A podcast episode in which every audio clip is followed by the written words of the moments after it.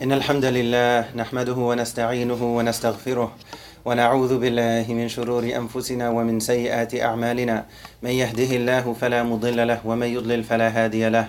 وأشهد أن لا إله إلا الله وحده لا شريك له وأشهد أن محمدا عبده ورسوله صلى الله عليه وسلم. يا أيها الذين آمنوا اتقوا الله حق تقاته ولا تموتن إلا وأنتم مسلمون.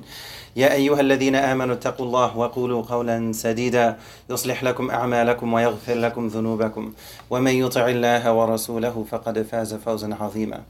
أما بعد as we know in surah al-baqarah in the famous batch of ayat in the famous constellation cluster of verses that refer to fasting, that refer to Ramadan, the first reason that Allah gives us as to why He has prescribed fasting for us, لَعَلَّكُمْ تَتَّقُونَ so that we can come closer to Him. This is an invitation directly from Allah Azza wa Jal for each and every one of us as best we can to come closer to Him. And even if somebody cannot fast due to one reason or another, there are still other ways to come closer to Him.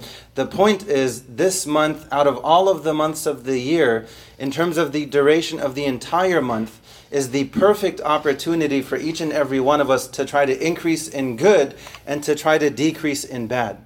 And we ask Allah to help all of us as we try our best to go down this path of coming closer to Him, Ameen Rabbil Alameen. The first thing Allah mentions, لَعَلَّكُمْ تَتَّقُونَ and then afterwards, Allah mentions the days of fasting. There are a limited number of days. This is an amazing opportunity for all of us, for any kind of good deed.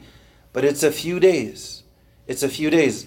But then in terms of the Quran, Allah mentions the entire month. And one of the key ways, not the only way, of course there are different ways, but one of the key ways for us to connect with the Quran is to listen to its beautiful recitation. هو الذي بعث في الأميين رسولا منهم يتلو عليهم آياته The first of the four things that Allah mentions Himself regarding the mission of the Prophet. For the Prophet to focus on these four things, to fulfill these four primary responsibilities, wasallam. Number one is the recitation of the Quran. Allah specifically mentions the recitation of the Quran. Now, if the Prophet is reciting, we wish we could have had this opportunity, but we say, Alhamdulillah, we make the most of our, uh, of our circumstances as best we can, and we hope to be from among those, وَآخَرِينَ مِنْهُمْ لَمَّا يَلْحَقُوا بِهِمْ We hope to be from among those to catch up with the Prophet and the companions, Ameen Rabbil Alameen. Had we been in that situation, though, if the Prophet is reciting Quran, sallallahu alayhi wa what would we have been doing? We would have been listening not just listening with our mind, you know, thinking about this issue or that issue, listening intently, listening intently with the intention not just to follow the recitation, but also to follow the recitation. Not just to listen to the words and to follow the words, but to also follow the action items mentioned within those words. What was the motto of the companions in terms of how they lived their lives in the presence of the Prophet sallallahu alaihi wasallam? قالوا سمعنا وأطعنا. سمعنا وأطعنا. Before the battle of Badr, what did one of the, the key Ansar companions tell the Prophet? If you were to march into the ocean, we're following you.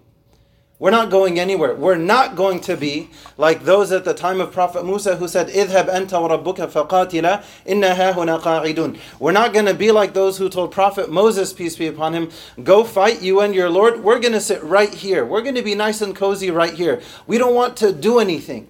We don't want to get up and move. We don't want to do anything for the sake of Allah. We want to sit here. You go put in the work, but we still want to get the full paycheck and the full benefits. We don't want to do any of the work though. That doesn't work in terms of dunya, that doesn't work in terms of deen. They told the Prophet, We've got your back not just bil qawli, but also bil amal. Not just with words, but also with actions. Not just with our effort and our time, but also with our blood and our lives when it's necessary to defend the Prophet. In the Battle of Uhud, when, when, when there was that U turn and things were, when, when chaos was, was being wreaked everywhere, you had companions jumping in front of the Prophet, getting in the way of the Prophet when arrows were being thrown at him, when they were being shot at him. What is that other than love for the Prophet? What is that other than sami'na wa ata'na? So when we listen to the Quran, we don't just want to listen, we want to live it as best we can. And then in terms of the next ayah, when Allah mentions dua, one of the best hacks, sunnah hacks, that we can take advantage of in general, especially during this blessed month, is to give sadaqah, is to give charity, to give extra charity, and to connect that charity with dua. When Allah tells us to call upon Him, if we're smart, we're not just we're not just going to make dua as extremely important and pivotal as that is, but we want to step our own game up. We want to help ourselves by connecting our dua with sadaqah, to give a good amount, and then to ask Allah for whatever it is that we truly want within our hearts. If there's something that's going on in our lives that's good, to give sadaqah and to thank Allah, Allah will give us more. And then we give more, then Allah gives us more. Then we give more, we thank Allah more, Allah gives us more. You see the cycle, but step one in that thousand step cycle is up to us. Are we willing to give and trust Allah? Are we willing to make dua and ask Allah? This pattern, we also find it in Surah Taghabun when Allah says, Have as much taqwa as you can. فَاتَّقُوا اللَّهَ مَا Thinking back to Surah Baqarah, لَعَلَّكُمْ تَتَّقُونَ And then what does Allah say? وَاسْمَعُوا وَأَطِيعُوا And listen and obey. شهر رمضان الذي أنزل فيه القرآن To listen and obey to the Quran. And then when Allah mentions dua, where do we find that in this ayah? In terms of just reflecting on the pattern, وَأَنفِقُوا خَيْرًا لِأَنفُسِكُمْ And give charity, it's good for you.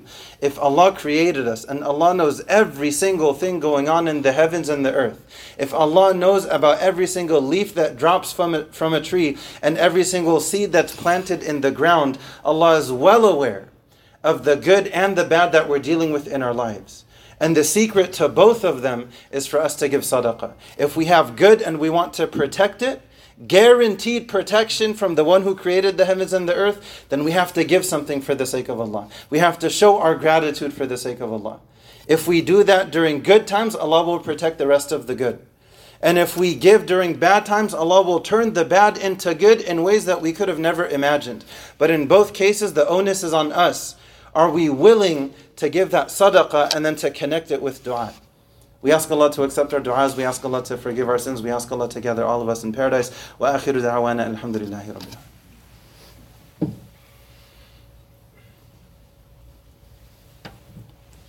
بسم الله الرحمن الرحيم الحمد لله رب العالمين والصلاة والسلام على رسول الله وعلى آله وصحبه أجمعين إن الله وملائكته يصلون على النبي يا أيها الذين آمنوا صلوا عليه وسلموا تسليما صلى الله على محمد صلى الله عليه وسلم what does it? I'll conclude with this. What does Allah say after He says, "Have taqwa as best you can." Everyone is different.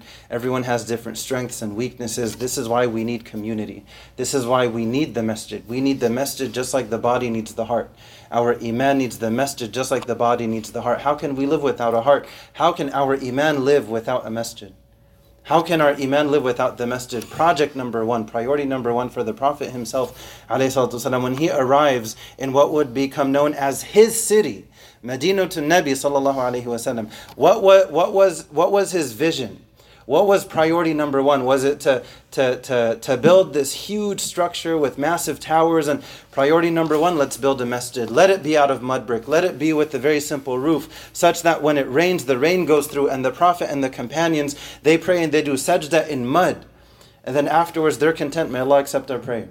What was priority number one? It was the masjid because the Prophet is teaching us if we want to grow and thrive wherever we may be placed on this earth, we need to establish a masjid the masajid that were built overseas, many of them were built a long time ago and many are still being built today. We ask Allah to accept everyone's efforts. For us here in this country, here and now, we have a unique opportunity to plant the seeds. At some point, the, the, the first university in human history, built by a Muslim, sponsored by a Muslim woman, Fatima al Fihriya, in none other than Morocco. In none other than Morocco. Think about the symbolism in that for humankind. Think about the symbolism. She had a lot of wealth. What was her priority? What did she want to do? Build a center of learning because she cared about the generations to come after her. So we have to ask ourselves. Now, that was many, many centuries ago. Think of all the ajr, inshallah, that she's getting until now. There's a point in history when you have the chance either to water trees or to plant seeds. In this country, we're in the, we're in the position to plant the seeds and then we try to water them, but then hopefully that comes afterwards. But we have to plant those seeds. Our kids and grandkids, they're not going to have any trees to water if we don't plant the seeds today. So I humbly ask each and every one of you, just give me two minutes after we conclude the prayer. We have a very brief fundraiser. You know, I don't like to take too much time regarding these things. Afterwards, please give what you can. We ask Allah to accept our efforts and to couple your donation with a dua. Whatever is good in your life, give and thank Allah when you get in your car, when you get home. And if you have problems in your life, give and then make dua asking Allah to turn those lemons into lemonade before your eyes in ways that only Allah knows. It's possible and we know it's possible, but we have to give and trust Allah. We trust our bankers, we trust our investors, we trust so many people, but do we trust the one who made us in the first place, who gave us what we have in the first place? If a parent gives their kid everything growing up, should that parent really have to ask when they're 60, 65, can you please give me a little bit? It's a shame if they even have to ask. Allah gives us everything, and then Allah says, Give me something. And then we're a little hesitant. How would you feel if you were that parent? If you shouldn't even have to ask your kid for anything. And even if you ask, it shouldn't be a small amount. What should happen is the kid goes to the parent and they give more, and they give more, and they give more. That's how we live our Iman not only in terms of people, but also with Allah Azza wa Jal. We ask Allah to guide us and forgive us. رَبَّنَا آتِنَا فِي الدُّنْيَا حَسَنَةً وَفِي الْآخِرَةِ حَسَنَةً وَقِنَا عَذَابَ النَّارِ We ask Allah to open our hearts. We ask Allah to fill them with His light, with His peace and contentment. Ameen Rabbil Alameen. We ask Allah to guide us and forgive us. We ask Allah to guide and protect our kids and grandkids, so on and so forth until the end of time. Ameen Rabbil Alameen. وَمَا أُمِرُوا إِلَّا لِيَعْبُدُوا اللَّهَ مُخْلِصِينَ لَهُ الدِّينَ حُنَفَاءَ وَيُقِيمُوا الصَّلَاةَ وَيُؤْتُوا الزَّكَاةَ وَذَلِكَ دِينُ الْقَيِّمَةِ وَأَقِمِ الصَّلَاةَ